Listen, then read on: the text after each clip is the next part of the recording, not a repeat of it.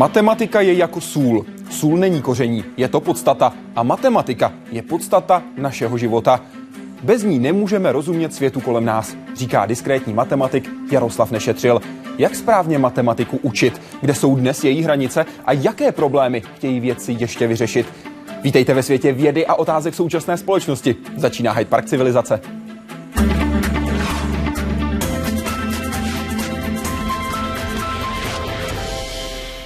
Pane profesore, vítejte i vy. Hezký večer. Dobrý večer.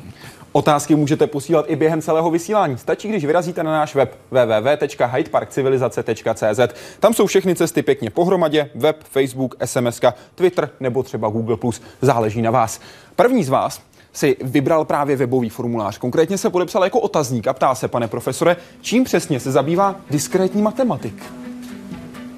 No, všechny takovéhle otázky jsou velice složitý. Vy chcete, abych ve dvou minutách odpověděl to, co dělám 50 let, jako, nebo 40 no, co děláte? Let. Co děláte? Teď to znáte, vždycky se říká, že čím užitečnější povolání, tím v kratší době je možné vysvětlit tu aktivitu, kterou ten člověk dělá.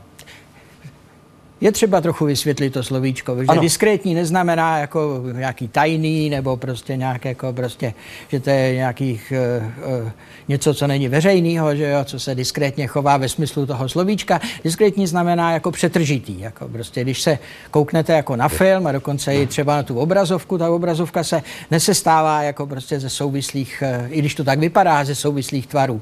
Je prostě, tam jsou jednotlivé puntíky, kterých je velká spousta a oni se prostě jeví, jako by to byl jako prostě dokonalý oblí, oblí tvar. A právě jako ta diskrétní matematika, tenhle ten faktor, že to je složený z těch jednotlivých zrníček, tomu se říká jako diskrétní, že? diskrétní tvar nějakého problému diskré, a, a zkoumá to jako diskrétní matematika. Nicméně ten vztah, tak, takže spojitá matematika, diskrétní matematika, ale prostě tyhle ty dvě věci se jako velice jako doplňují, že jo, prostě, no, ta, abyste něco spočítali, jako prostě u spojité matematiky potřebujete nějakou diskretizaci, a v poslední době, a nejenom v poslední době, jako jestliže chcete něco dokázat v té diskrétní matematice, tak je často jednodušší nebo užitečný se prostě na to dívat, jako by to byl spojitý. Že? Takže vy sledujete to, co se děje, dejme tomu ve skocích, v těch jednotlivých částech přesně, toho dlouhého přesně pohybu. tak, v těch jednotlivých zrnkách. Jako. Markéta, nedávno jsem četla o vaší snaze najít zákonitosti pro vnímání estetiky a následném vytvoření algoritmu, který by s těmito informacemi uměl pracovat. Zajímá mě, zdali jste v tomto směru někam pokročil. Je vůbec možné definovat estetiku? No, tak to je složitá otázka, jako prostě samozřejmě to je, to je, to je na druhé straně ne to, co dělám 50 let, ale to, co dělám v poslední době. Jako prostě se snažím jako prostě pochopit nějaký nebo matematicky formulovat nějaké zákonitosti, které by byly umožňovaly třeba řekněme počítač naučit trošku jako estetiku, že, když, když to člověk jako zvulgarizuje. No a prostě myslím si, jako, že jsme velice daleko k tomu, ale poctivě se snažíme a, jako, a nejsem sám, jako právě s rozvojem jako prostě neurofyziologie a rozvojem jako podobných věd, jako prostě se tímto zabývá u nás i v zahraničí spousta lidí. Jako. Takže snažím se, jako, ale ještě to neumím. A jak ten algoritmus bude fungovat? Co ten počítačový algoritmus dokáže říct o tom, jak my vnímáme, dejme tomu, nějaký obraz? To je ještě předčasný, jako, že jo, prostě nějak jako, jako on poskytne nějaký kritéria, který prostě nějak jako, eh, nebo poskytne nějakou částečnou odpověď, který, který umožní říct, jako, že ten obraz se chová třeba harmonicky, ne esteticky, ale harmonicky. A vy na základě toho definujete to, co určití lidé chtějí u toho obrazu najít a podle toho řeknete, ano, tomu se mu bude líbit, nebude se mu to líbit. Ne lidi, ale prostě ten počítač bych se to chtěl naučit. Toho bych to chtěl naučit. Tak. A dá se definovat estetika? Zatím ne. Děláte na tom? Ano. A jste blízko? To nevím. Dobrý večer. V čem spočívá vaše spolupráce s Microsoftem a jak se s takovouto firmou reálně spolupracuje? Tak já s Microsoft se mnou nespolupracuje, já nespracuju s Microsoftem. Microsoft mě pozval opakovaně, abych prostě do Microsoftu přijel a abych tam jako pracoval jako což mě samozřejmě udělalo radost, protože Microsoft jakožto softwarová, přední softwarová firma jako najímá spoustu jako chytrých lidí a spoustu matematiků a spoustu informatiků a má jako prostě takzvaný Microsoft Research, jako, což je jako prostě obrovská jednotka, která vlastně ale nedělá žádný výzkum, řekněme v takové teoretické oblasti, ale potom má jako takovou jednotku, která se, která se jmenuje Microsoft Research Theory Group, a to je opravdu elitní jako prostě se skupina jako matematiku a informatiku, kde každý, kdo je pozván, si to považuje. Já jsem tam byl několikrát, jsem tam pracoval jako prostě po několik měsíců a, a bylo mi to velice užitečný. Jako. Co vám to dalo?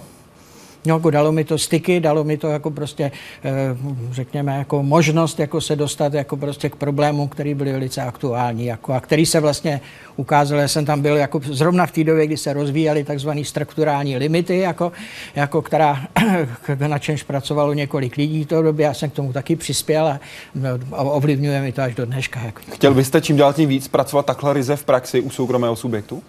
A to nemá ten charakter, víte, ten, ten Microsoft si víceméně tyhle ty lidi jako najímá jako fotbalovou jedenáctku, jako prostě na okrasu, jako, jako tam je ten, ty povinnosti, které člověk k té, k té firmě má, jsou velice omezený, vlastně má velkou tvůrčí svobodu. Fotbal a jasná jedenáctka, matematika a můžeme říct ve velkých uvozovkách roková hvězda, Konstanta Pí.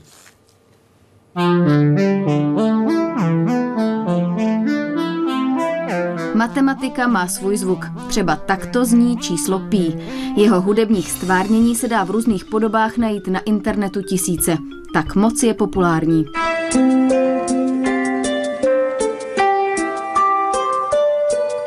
Nejčastější odpověď většiny lidí na otázku, jaká je hodnota této konstanty, je 3,14. Rekord v nejpřesnějším odhadu pí v desítkové soustavě ovšem čítá 10 bilionů číslic. Číslem pí se matematici zabývají už 2,5 tisíce let.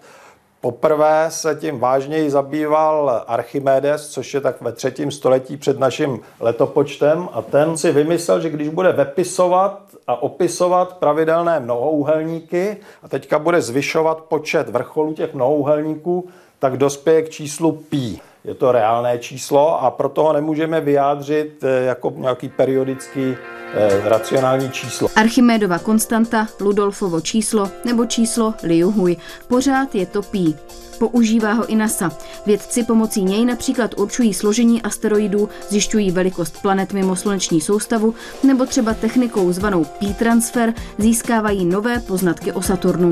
Mně se zdá stejně důležité, nebo možná ještě více důležité Eulerovo číslo E, exponenciální funkce E na x, a její násobky jsou jediné funkce, které mají tu vlastnost, že derivace té funkce je rovna té funkci samotné. Například nejjednodušší populační modely vedou na exponenciální růst nebo exponenciální pokles, že jo, kde e, tedy růst nebo pokles populace je právě vyjádřen pomocí funkce e na nějaký exponent. Třeba pro nás je zajímavá konstanta, e, takzvaný exponent pro rychlost násobení matic. Že? Tahle ta konstanta, že lidi občas říkají omega, nám říká vlastně, jak rychlí jsou algoritmy pro to násobení, že a spousta lidí věří, že ta konstanta je číslo 2. To číslo jako takový není zajímavý, že je to dvojka nejspíš, ale co by nás zajímalo je, jestli teda ta dvojka je nebo není. V žebříčku popularity mezi širší veřejností ale stejně vede Pi. Neobešla by se bez něj magnetická rezonance ani fotka ve formátu JPEG. Soutěží se o to, kdo si zapamatuje víc číslic.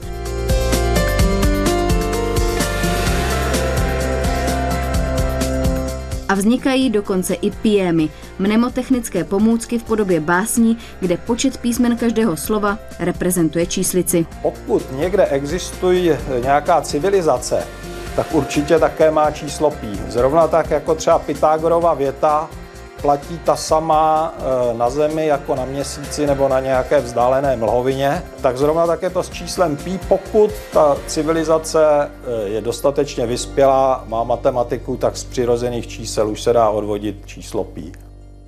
Nakolik umíte pí vy, pane profesore? Pane redaktore, 3,14, 159, Dál už to nebudu ani zkoušet. Jako prostě 265. to vidíte, to umíte líp než já. A co vaše oblíbená konstanta? Je to pí, to největší, to nejoblíbenější číslo? No to je určitě jako, jako pro mě pí je především to pí, ten symbol pí. Já prostě nepoužívám jako ve své práci tu numerickou hodnotu jako, jo, toho jako to je samozřejmě fascinující věc, jako pi a e a jiný konstanty, jako, že to jsou takzvaný jako prostě transcendentní čísla, který jako prostě je úplně uži, udivující, jako jak často se ve skutečnosti a v přírodě vyskytuje. Máte nějakého svého favorita, někoho, koho, jak já jsem ve velkých úvozovkách nazval pi rokovou hvězdou matematiky? Ne, to ne. to ne. Jdeme si na web pro otázku od Martina Lebla. Překvapila vás někdy matematika? Zdravím, Martine. No, často, velice často. Jako, no, matematika člověka překvapí jako tím, že jak málo toho například umí, jako, že, jo, prostě, že si tím myslí, že něco umí a potom, když se to pokusí jako, dovést do, do detailu a provést všechno, co se k tomu patří, tak zjistí, že to neplatí, že jo jako matematika člověka překvapí tím, že jako se domnívá, že nějakou, řekněme, linku eh, myšlenkovou umí a že tomu rozumí a potom se vyskytne, že prostě nějaký mladý kluk ze zahraniční vám to vyvrátí, jako že vám zboří váš domeček, jako, to, je, to jsou krásné momenty. Jako. Matematika je plná překvapení a, a lidi si myslí, jako, že to je prostě nějaká věc, která je 2000 let stará, že jsou to nějaké vykopávky. Právě naopak, jako, to je prostě velice dynamický svět. Jako, že. A je to svět, ve kterém je víc emocí, krásy a estetiky, než si myslíte, řekl jste pro lidové noviny. To si já opravdu taky myslím, jako, že ten, to není suchá disciplína, že jo, jako, které i, i, prostě v mezilidských vztazích, jako, že jo, prostě výzkumníků mezi sebou, je to vlastně soutěž jako, o to, kdo dokáže jako, něco, něco nového, to to dokáže co nejrychleji, jako, jako je, to, je to také disciplina krásná, jako, že jo, která Čem má svou estetiku. Elegance?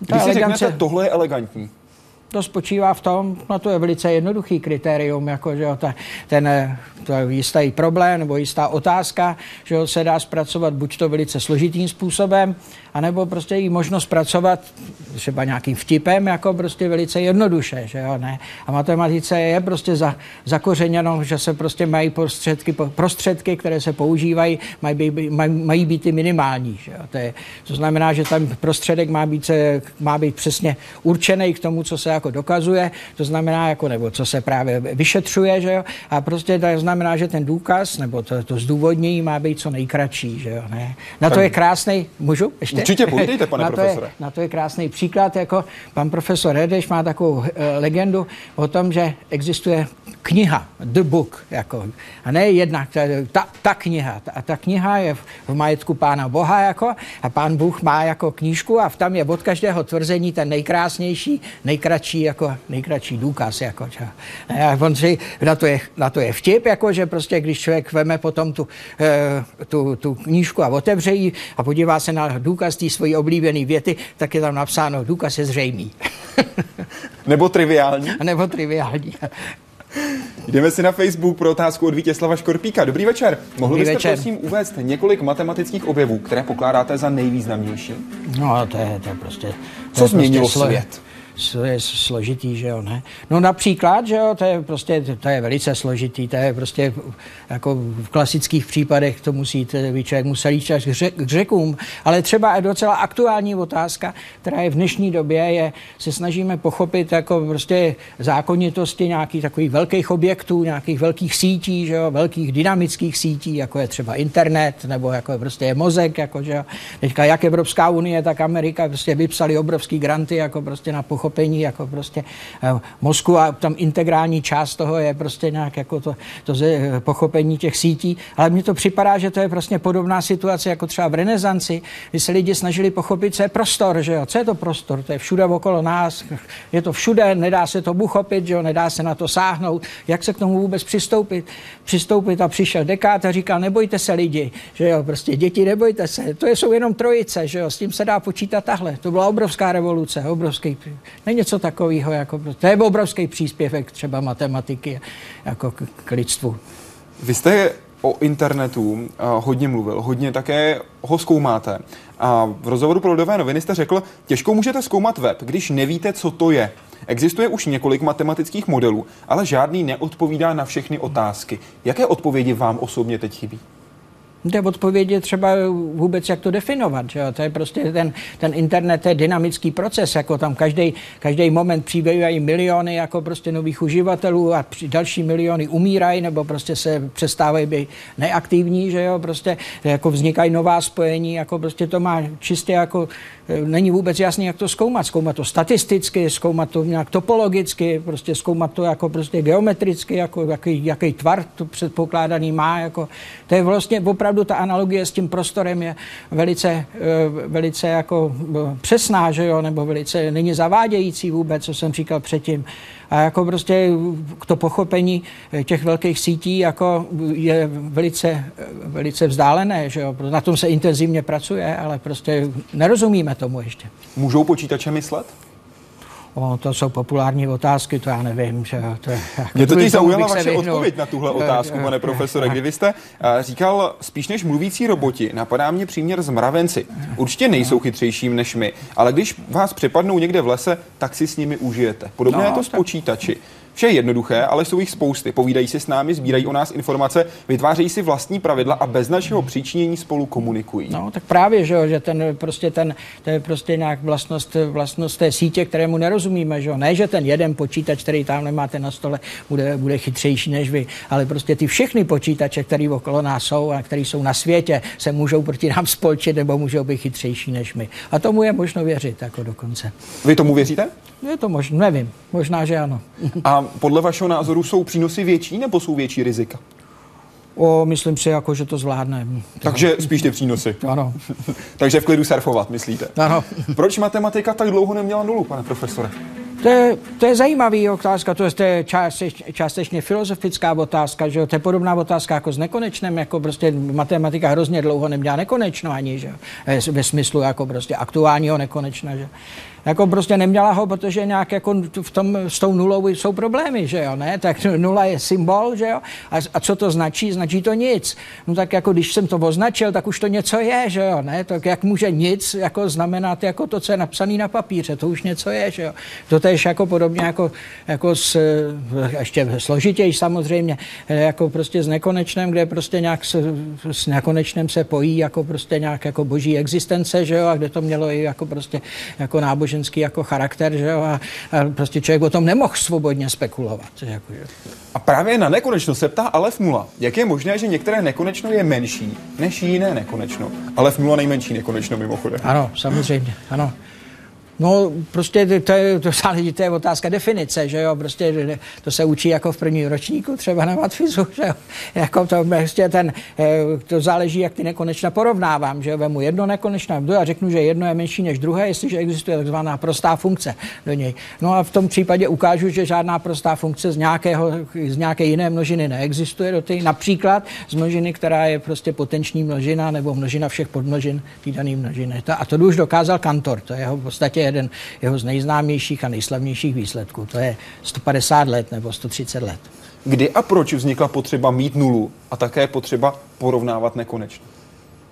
No, to vzniklo z potřeby, jako prostě nějak, jak se rozvíjela inteligence, jak se rozvíjeli lidi, to prostě nula vznikla z potřeby obchodníků, že jo, prostě, aby prostě nějak nepochybně, nepochybně taky vznikly záporný čísla, ty vznikly ještě později, že jo, prostě nějak jako, jako vznikly jako prostě z potřeby obchodníků, e, nekonečno nevzniklo z potřeby obchodníků, nekonečno vzniklo z potřeby matematiků a informatiků, ne informatiků, fyziků, že jo, aby mohli jako prostě úspěšně jako provádět svoje myšlenkové a praktické jako operace a spekulace. Takže nula byla do rizí praxe a nekonečno bylo i do té akademické sféry. To je těžko říct, že ta nula jako to je 2000 let. Že? To je... Když si můj učitel matematiky na gymnáziu nevěděl rady s nějakým matematickým problémem, říkal, budu se muset zeptat manželky. Koho se ptáte vy, když se dostanete do stejné situace? Stává se, že jsou vaši studenti v matematice dál než vy? No to je to je pícha každého učitele a sen každého učitele, aby vychoval studenty, kteří budou chytřejší než je. A já myslím, že se mi to podařilo, že mám kolegy, nebo že už jsem trochu starší, takže několik mojich žáků jsou profesoři nebo více více jsou a já se domnívám, že jsou, že jsou chytřejší než já a oni mají žáci a ty e, žáky, kteří jako to posouvají ještě dál. Já si myslím, jako, že, že to je moc pěkný. Samozřejmě, no to je odpověď, že ano a, a jsem, jsem tomu rád. Jako.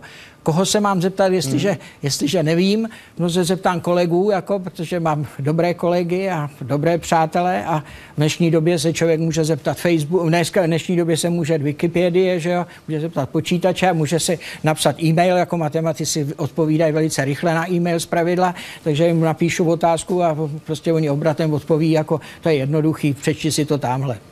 Když jsem v 60. letech studoval, matematice se, matematici se velice specializovali, dnes už dělají všechno. Vy se snažíte také ty svoje studenty vést k tomu, aby měli ten širší přehled? Ano, to já si myslím, to je hluboká pravda, ať už se na to zeptal, kdo chtěl, jako, tak prostě to, to je vidět, že tomu rozumí. Jako, když my jsme studovali, což už je před nějakými 40, 45 lety, tak vlastně kánon té doby byl, že se člověk má specializovat a vlastně v určitém oboru má prostě zazářit nebo prostě dosáhnout jistého úspěchu, jako aby prostě se jako prosadil. Jako v současnosti myslím, že to platí v jistém smyslu samozřejmě také, ale prostě současnost volá po nespecializaci, po prostě řekněme způsobu, jako prostě jak se dívat na mnoho různých v oblastí podobným způsobem, že jo, a e, to, tak, takovým způsobem se snažím jako působit na své studenty. Jdeme si pro otázku od teoretika. Pane profesore, platí, že i špičkovému matematikovi stačí tuška a papír, aby mohl vyskoumat něco nového, nebo nezbytně potřebuje počítač nebo alespoň kalkulačku? No vidíte, jako já jsem to předpokládal, tak já jsem si vzal tušku a jako mám taky papír nějaký sebou, že jo, že jsem nevěděl, jako třeba, jestli, jestli v televizi mají tušku nebo papír. Jako, My jsme když tak vybavení, kdyby vám dopsala, pane profesore. Ale eh, v té teoretické oblasti, kterou já dělám, což je do značný míry, řekněme, kombinatorika, algebra a ta diskrétní matematika, tak zpravidla já počítač nepotřebuju. I když jsou právě v oblasti, jako dneska člověk počí, používá ten počítač například například jako v, i v čisté vědě jako prostě prostředek experimentování. Jakože. Takže prostě já to nedělám, ale třeba moji žáci to dělají. Že? A budou ho dost možná potřebovat i ti, kteří chtějí vyřešit největší matematické problémy současnosti, takzvané problémy tisíciletí. Květen 2000, Paříž. Klejův matematický institut vydává zásadní prohlášení. Vybírá sedm nejdůležitějších matematických problémů třetího tisíciletí. Which we believe will open up whole new possibilities of mathematics, possibilities which we cannot at this present moment even imagine. Za každý ten problém byla vyhlášena cena 1 milion dolarů. Vidina matematiků soupeřících o milion přilákala pozornost médií i široké veřejnosti. Obor získal větší popularitu. Speněžení správného řešení má ale taky stinné stránky. Může to i částečně vést k tomu, že Někteří lidé se bojí publikovat své částečné výsledky, protože by to potom mohlo nakonec prostě přispět někomu jinému. O sto let dříve vznikl podobný seznam Hilbertův. Ten obsahoval hned 23 matematických problémů. Jeden z nich pomohl vyřešit otec Šárky Nečasové, profesor Jindřich Nečas. Otec od roku 65 pracoval na 19. Hilbertově problému a částečně v tom roce 77 měl tedy příspěvek jako k vyřešení toho Hilbertova problému. A čeští matematici pokračují v jeho šlépějích. Ani nový seznam jim nedá spát. Jedním ze sedmi problémů jsou Navierovy Stokesovy rovnice, které se zabývají pohybem kapalin a plynů. Řeší je i tady, v Matematickém ústavu Akademie věd České republiky.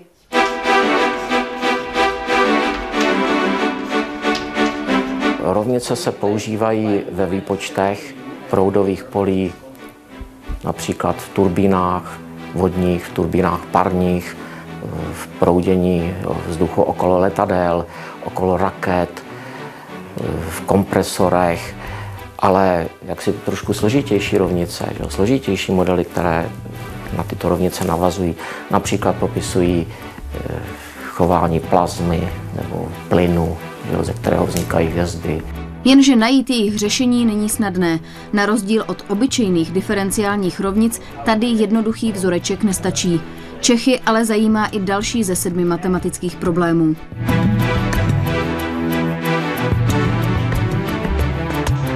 Je to v podstatě otázka toho, jestli se některé věci dají efektivně řešit nebo ne. A příkladem, který zažila asi většina lidí, je, že jede na dovolenou, tak si zabalí věci do tašek, že a přijde k autu a potřebuje to naskládat do kufru. Můžete vyzkoušet úplně všechny možnosti, jak to tam naskládat a pak zjistíte, jestli to jde nebo nejde. Že? A druhá možnost je, to právě nikdo neví. Že? A to je ten problém P versus NP, jestli přesně tenhle ten konkrétní problém se dá řešit efektivně.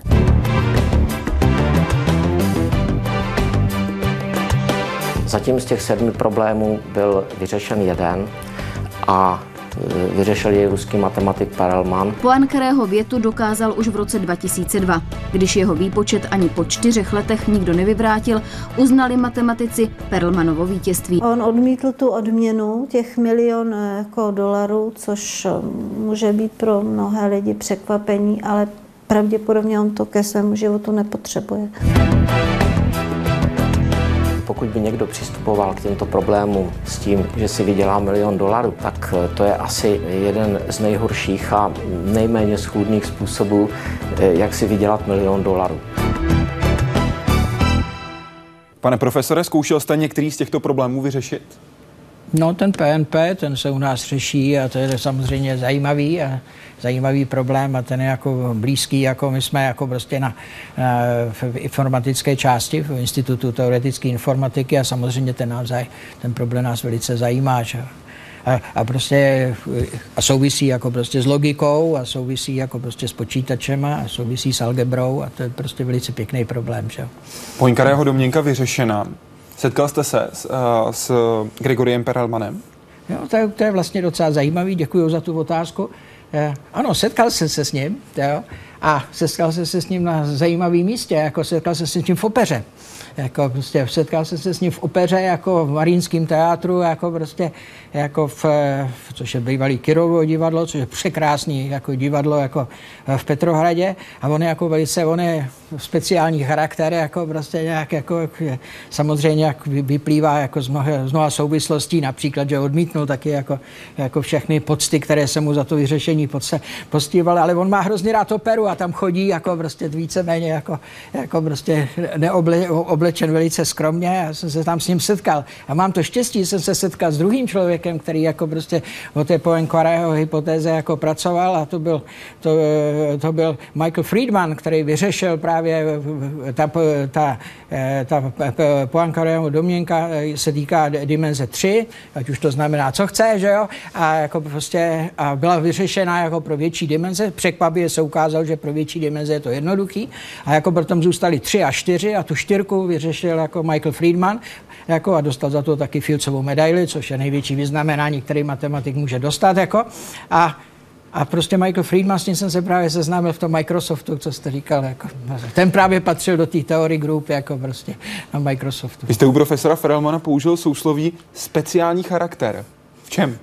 No, tak eh, to je velice veliká individualita, který se vymyká jako běžnému, jako prostě nějak jako, eh, jako to je velká, indi, velký solista, že jo, který jako prostě nějak jako žije mimo, mimo společnost, jako, že jo, omnívá se jako prostě stýkat jako víceméně s lidmi, jako, že jo, to je, a jak tak... zareagoval na vás, když jste se potkali v opeře? Já ho pozdravil pouze. Já jsem věděl, že to je on a jsem ho pozdravil a řekl jsem, odkaď jsem. Jako, a to bylo všechno, jako, on se usmál. To. Proč podle vašeho názoru odmítl ten milion dolarů? No já si myslím, jako, že to eh, že to prostě je ze složitých důvodů. Jedna z nich je, a to je vlastně velice zajímavá otázka a, a to je vlastně dobrý říct, matematická komunita je velice imunní vůči kultu celebrit. Jako prostě i ty nejlepší lidi prostě se chovají velice, velice přirozeně. Že?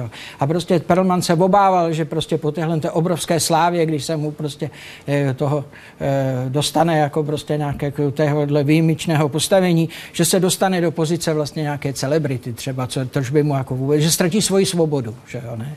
Jako ale prostě samozřejmě já nevím, jako, že jo, prostě pro, proč, to, eh, proč to tahle bylo. Ale krásný na tom je, že, jo, že matematická komunita v celosvětově to jeho rozhodnutí respektuje, že jo, a prostě, že se k němu chová velice, velice hezky, jako prostě například to, to že prostě eh, řekne, dobře, když to nechceš, tak to dáme někomu jinému, to prostě tak tomu nedošlo. Tak. Kdyby profesor Perelman přijel na nějakou konferenci, byla by to předpokládám velká senzace. To by asi byla velká sence, ale taky se to asi nestane. Byla by nějaká osobnost, která by byla vítanější na matematické konferenci než právě Gregory Perelman?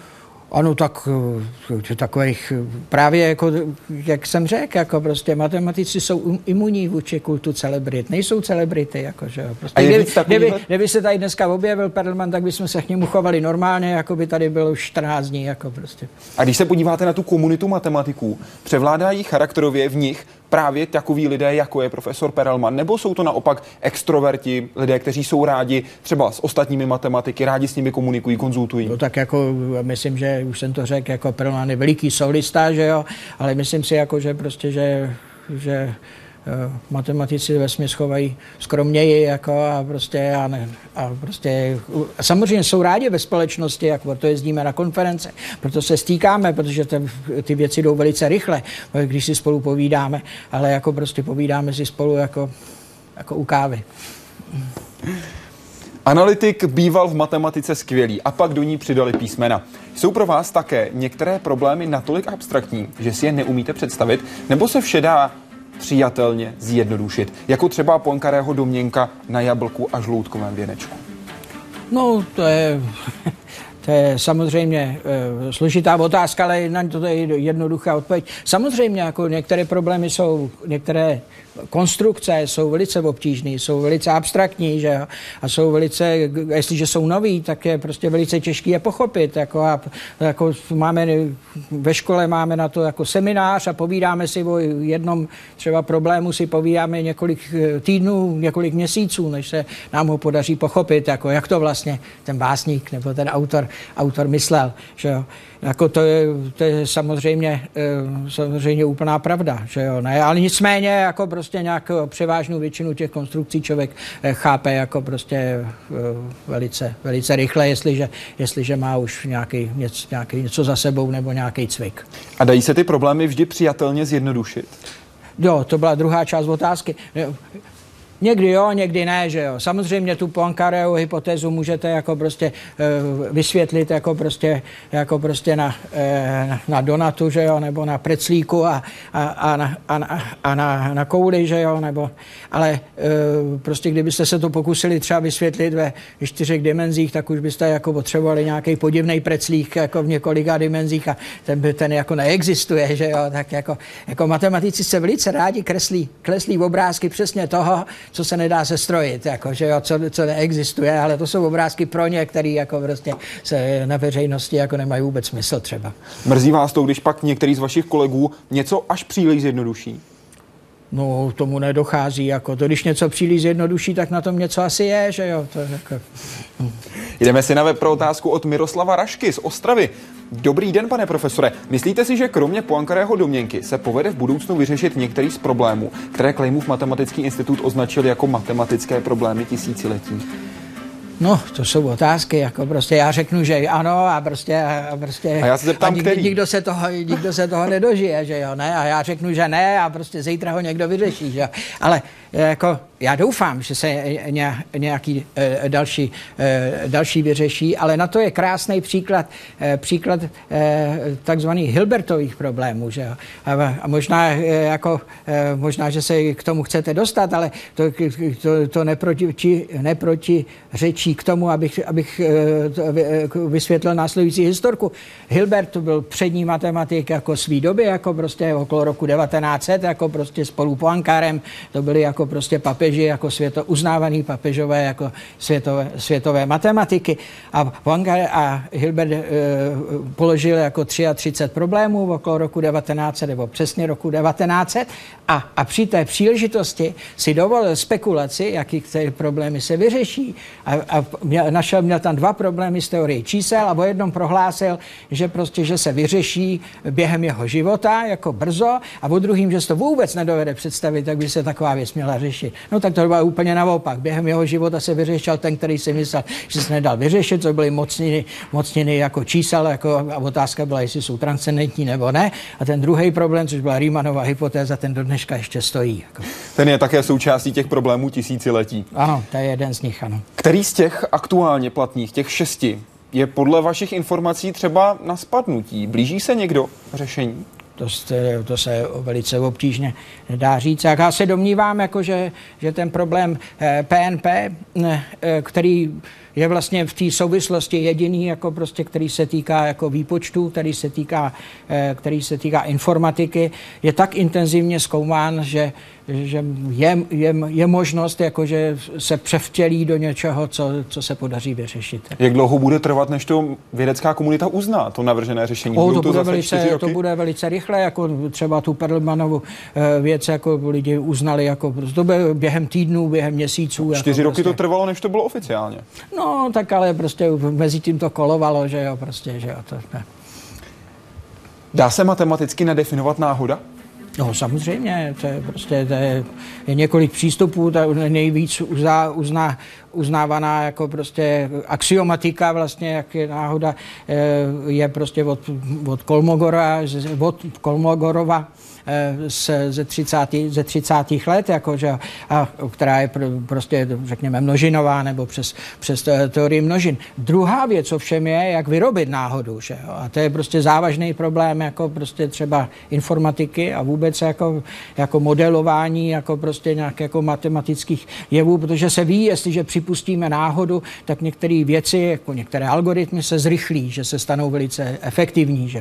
No ale potom se to ale celý přelejvá do toho, do té problematiky, jak tu náhodu vyrobit. No ale jak vyrobit náhodu není, že člověk hází jako kostkou, že jo, ani to není žádná náhoda, že jo, to může záviset, jak, jste, jak máte upocenou ruku, třeba jako já teďka, nebo jak máte, jak, máte, jak, jak je ta kostka nepravidelná, že jo, prostě to, a především se to nedá opakovat příliš rychle, jako, že jo, takže jako prostě ty, ty vyrobit náhodu je velice složitá věc, jako, že jo. Jasné řešení zatím není. Jasné řešení není.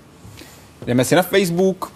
Vážený pane Nešetřile, chtěl jsem se vás zeptat. Po celá desetiletí se používala ve speciálních složkách i Morzeova abeceda. Používá se i dnes? Nebo jaká šifra se používá dnes? Uvedu příklad. Cezarova šifra a podobně. Která?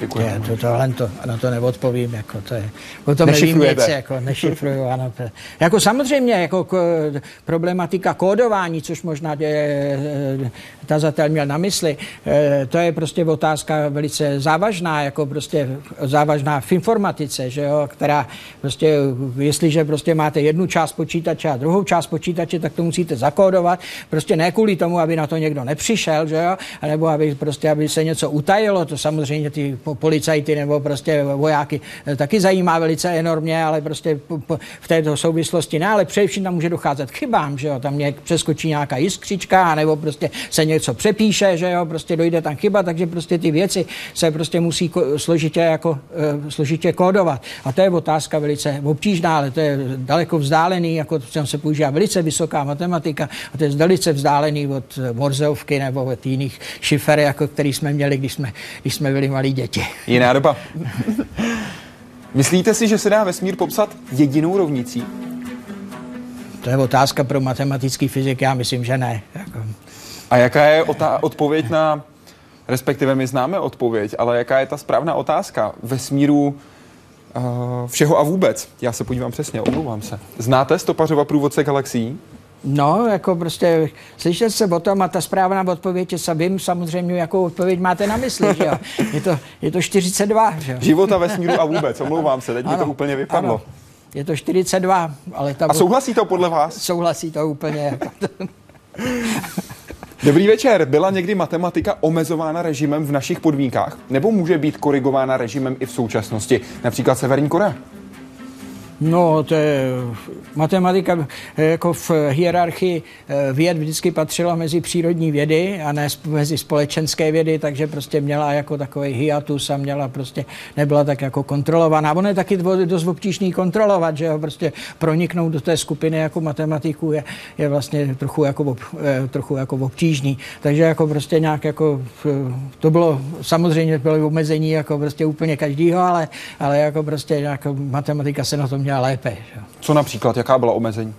No, nemohl člověk cestovat, jako každý jiný. Že? Teď myslím v té matematice, jestli byly třeba zakázány nějaké problémy řešit, jestli bylo zakázáno ne, něco ne. studovat. Ne, to ne, to ne. A vy jste říkal, nedá se dostat do té komunity matematiků. Ano. Takže samotná komunita se brání jako taková, nebo no, se brání spíš jako lidé? Vši, všichni matematici, jako, nebo prostě dobrý matematici se znají, že jo, prostě je to malá skupina relativně. To je, je třeba vidět, že skupina matematiků je třeba daleko menší než skupina chemiků, než, při, než, než fyziků, že jo, matematiků celosvětově, řekněme, řekněme vědeckých matematiků je prostě lidí, kteří sami, samozřejmě učitelů matematiky je neuvěřitelná spousta, že jo, prostě. Že? Dáváte přednost učení matematických důkazů na spaměť nebo americkému způsobu jejich procvičování řešení problémů? No, v obojí samozřejmě. To jako bez, ne, nejde jako... Uh, No, no ne, já jsem to přečet špatně, ne, ne, prostě je to druhý samozřejmě, ta, jako matematika se nebifluje. Že jo. A bifluje se u nás? Ne. Nikde? No to já nevím. to já nevím. Jako, to já vím. U, nás, u nás, co já vím, tak se nebifluje. Tak pojďme k vám. Mm. Na Matfis se hlásí lidé z celého světa. Čím je dokážete zaujmout, že chtějí právě do Prahy? Tak oni se hlásí hlavně jako když přijdí, když jsou třeba na, na, na stáže, jako na postdoktorální práci jako v Praze. No, já myslím, že Matfis je je mezinárodně, prostě to můžu říct odpovědně, jako skvělá škola, že jo, prostě, která patří k předním pracovištím jako celosvětově a, a jako v mnoha oborech představuje špičku, jako, že jo. A, Dejte nám příklad. No například jako prostě, já se domnívám třeba na, naše skromná skupinka jako také jako prostě patří mezi špičku, ale druhou špičkou takovou je například e, jsou pracovníci jako okolo, e, nebudu jmenovat, že, ale který prostě se zkoumají jako prostě proudění a prostě modelo, matematické modelování jako jako, což je prostě škola, kterou založil kdysi pan profesor Nečas, jako, který už mezi náma není. Například uh, pana Fajrajsla a podobně? Přesně tak, ano. A, a existuje pražská matema- Málka například. Existuje pražská matematická škola? Já myslím, že existuje několik pražských matematických škol, tak, tak bych to řekl. A všechny spíš. jsou na světové úrovni? Ne všechny, ale prostě mnoho, několik je jich na, na světové úrovni. U matematiky více než u jiných předmětů platí, že k jejímu studiu musí být žáci motivováni. Jaké chyby dělají učitelé a proč matematická gramotnost v Česku klesá? Jak studium zatraktivnit a co si myslíte o vlivu IQ na matematické dovednosti? Jdeme to od začátku, prosím. Uf. Dobrý Jak večer. motivovat žáky? jako vlastním pří, příkladem, že jo? prostě vysvětlováním jim jako prostě do, do, do hloubky, o co se opravdu, opravdu jedná, že jo? to je, učit matematiku velice, velice složitý, že jo? to je jako matematika, jako v podstatě jako každý předmět je velice složitý, ale jako matematika je velice abstraktní věc a, a zkoumat a vykládat ji prostě e, na přístupné úrovni, vykládat ji pomocí nějakého příběhu, jako prostě je velice jedno, jednoduchý problém jsou, e, jsou velice obtížně vysvětlený. Že? Na to mám krásný příklad, vám uvedu. Jako, já by, nebavme se o matematice. Představte si, že že přijdete se svojí dceruškou, nebo se ženou, nebo se svým nejlepším přítelem, přijdete do Národní galerie, do Veletržního paláce, postavíte se před e, vertikální plány od, od Františka Kupky, což je slavný obraz, jako kde nic není, kde je prostě pár štverců a budete o tom půl čtvrt hodiny mluvit. Zajímavě. Co pak o tom řeknete? Já to, to dokáže, to, to dokáže pár lidí v tomhle státě, jako velice zábavě o tom vyprávět, jako prostě o čem to je, jako jaký to má souvislosti. Na tom obrázku z toho nic nevyčtete, že jo. A ta matematika je podobná, že jo. To je prostě, abyste jako vysvětlili jednoduchou malou věc, tak musí jít do hloubky a musí, musíte hodně, hodně studovat a hodně znát. Tak. A dali by se připravit jakési v úvozovkách mustry, No podle jsou kterých by, si, samozřejmě. by potom zábavně mohli, že, mohli učitelé motivovat své žáky. No samozřejmě, tak takové věci jsou a, a prostě fungují? mě baví. Já si myslím, že v mnoha případech ano. Já myslím, že matematika se učí dobře, jako na rozdíl od mnoha, mnoha, mnoha jiných a se domnívám, že matematika se učí dobře. Že? A co tady chybí výuce české matematiky?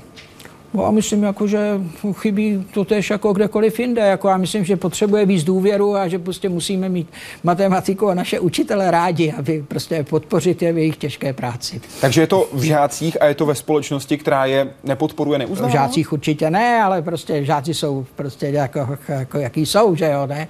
My, my žáku, žáky musíme získat, že jo ale spolu trochu více důvěry a prostě, jako prostě ze strany společnosti a podpory jako prostě by, by neškodilo. Proč si tedy myslíte, že matematická gramotnost v Česku klesá? No tak já nevím, kdo na to přišel, je to opravdu pravda. Jako. Se týká těch mezinárodních výzkumů.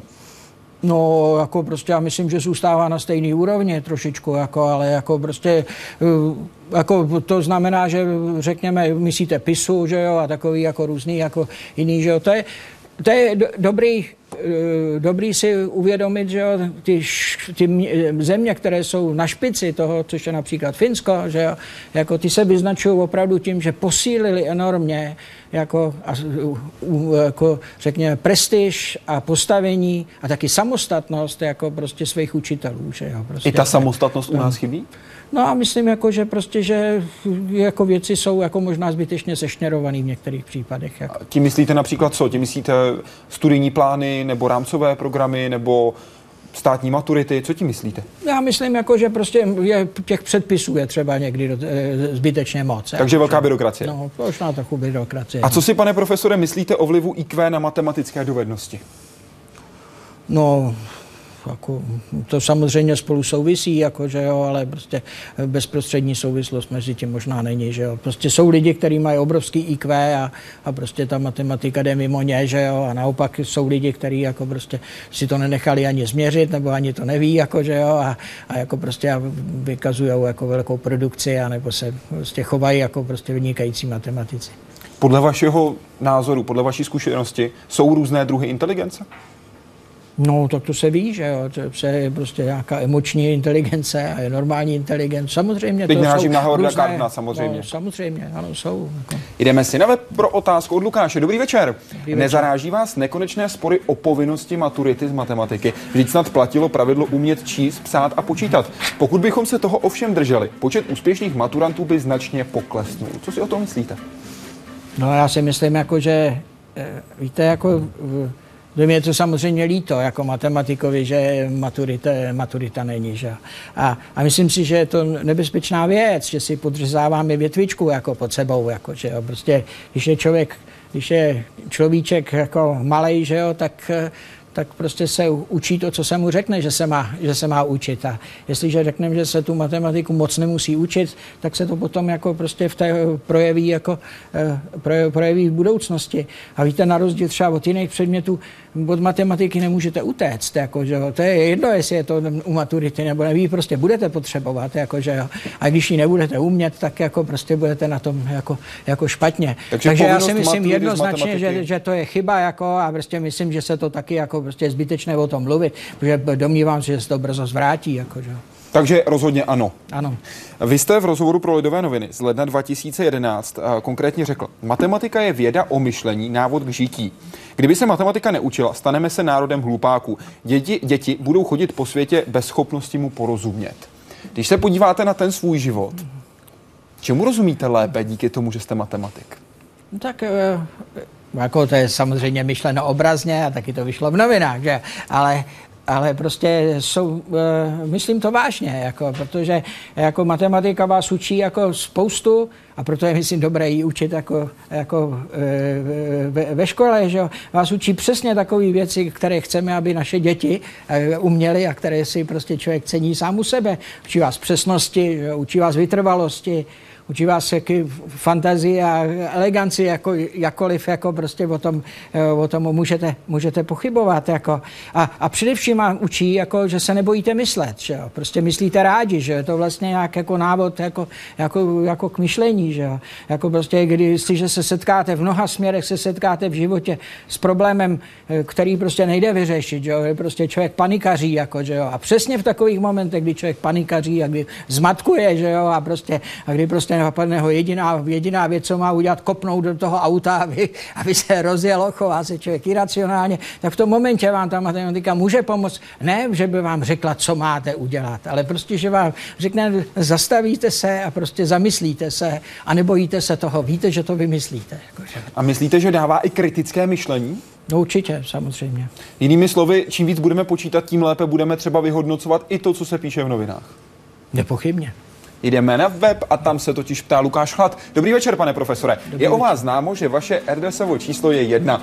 Máte přibližnou představu, kolika kolegům jste dopomohl k získání čísla dvě? Vysvětlete prosím, pane profesore, hned na úvod RDSovo číslo. A to je, to je vlastně hezký, že jo. Ne? Pan profesor RDŠ jako byl jeden z, z nejznámějších matematiků 20. století, že ho zemřel v roce 1997 na konci, na konci minulého století a a on byl prostě známý tím, že byl takový jako anglicky wandering scholar, že prostě, že neměl svůj byt jako a vlastně celý život vlastně jezdil po světě, že a jako jezdil z univerzity na univerzitu a, a napsal neuvěřitelnou spoustu článků, vlastně někdy se říká největší, nejvíc počet článků v historii, přes tisícovku a taky spolupracoval s neuvěřitelnou spoustu lidí. A to vznikl, na to vznikla e, e, jako legenda nebo vlastně Erdešovo číslo, to je fakt, jako to se dneska jako dokonce i zkoumá, že jo? je to taky jako taková nějaká síť, jako, že, eh, který je definovaný tak, že RDŠ má jako jediný má RDŠovo číslo nula, že jo, protože, a potom jako když napsal článek s někým, že jo, tak ten má RDŠovo číslo jedna, že jo, a ten dal, když ten, ten, kdo má číslo jedna, napsal s někým, kdo má g, g, g, s někým e, článek a ten, kde by nenapsal článek zase s RDŠem sám, tak má dvě, že jo, a tak dál, že jo, ne. A tak jako těch lidí, jako který mají RDŠovo číslo, je, je samozřejmě hodně, že jo, a zase jich není za stolik, jako že jich nějaký čtyři stovky nebo tři stovky. Ten seznam už je uzavřený, že jo, protože pan profesor Edeš už, už umřel, že jo. No, tak jako já, když s někým napíšu článek, jako nějaký, takže prostě nějak jako ten člověk dostane dvojku, že jo, ne, protože já mám jako či, číslo ně, několika násobně jedničku, že jo.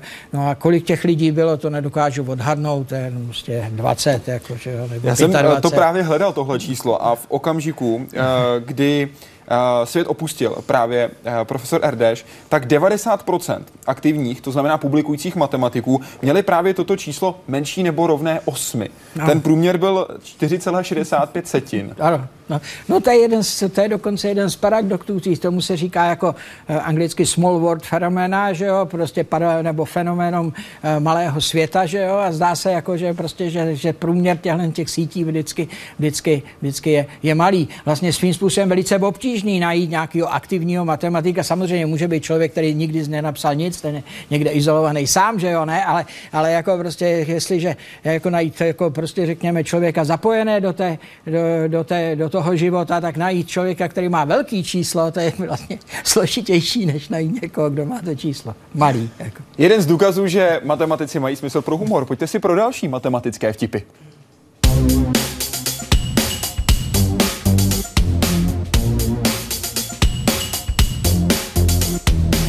Když jsem byl student, tak se vyprávěl vtip o jednom našem profesorovi. Údajně v posluchárně, kde byly dvoje dveře, jedny vepředu a jedny vzadu, tak přednášel a došla mu křída. Tak on se omluvil tedy, že nemá křídu a že se půjde zeptat do vedlejší posluchárny, jestli tam křída je a nějakou si vypůjčí. No a odešel. Jo. A za chvilku tedy někdo zaklepal na zadní dveře, on vešel a zeptal se tam vzadu, jestli tam náhodou nemají křídu. No tam někdo zakoktal, že křídu nemají, tak on zase přišel před nimi dveřmi a řekl, bohužel vedle křídu taky nemají.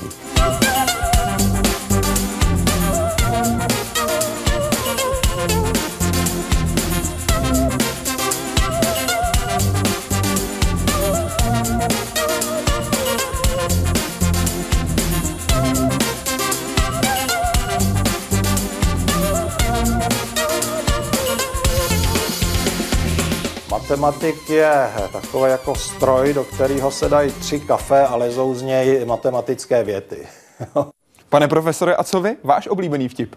No, je několik typů. Je to takový hezký vtip, jako, který je tak trošku jako do, do filozofie. Je prostě jaký, říká se, že matematici nepotřebují nic k životu, že potřebují tušku, papír a odpadkový koš. Ale filozofové potřebují ještě méně věcí, ty nepotřebují odpadkový koš. Jako prostě. Hejte, tady je hezký matematický na závěr. Jako, a můžete se nad tím zamyslet. Kdo, kdo z, z diváků ho zná, tak ať to neprozradí. Podívejte se, tady vám nakreslím Nakreslím vám autobus. Ano.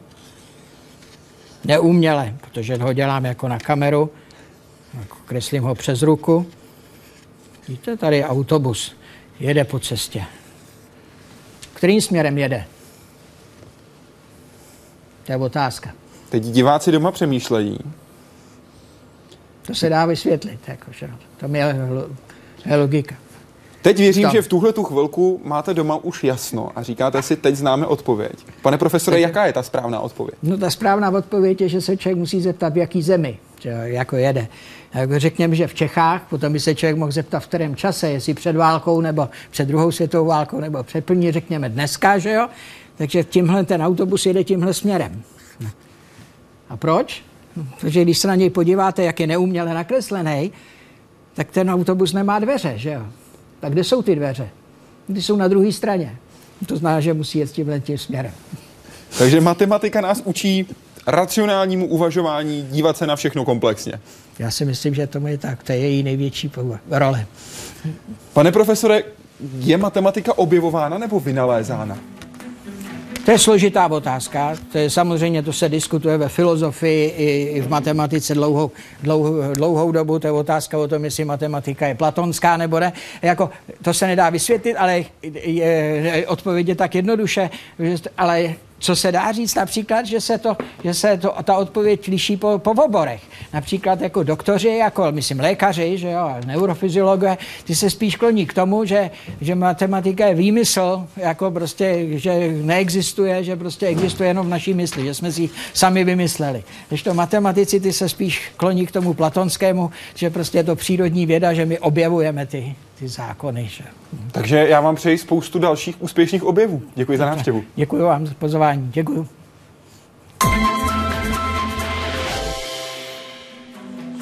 Pan profesor už sice odchází, ale vy můžete přijít zase příští týden za námi do Hyde Parku Civilizace. A my se budeme bavit o tom, jak se popularizuje věda. S Hyde Parkem Civilizace se můžete potkat už v pátek v Olomouci, a to konkrétně na Akademia Film Olomouc. Můžete tam s náma právě o tomto tématu diskutovat. A pak večer v Hyde Parku Civilizace s dvěma producenty. Australskou producentkou, která dostala cenu Emmy, a s producentem BBC, známého například ze seriálu Horizon. A spolu s námi se spojí také zakladatelka facebookové stránky, která popularizuje vědu. Stránky I fucking love science. Buďte u toho, přeji vám hezký večer.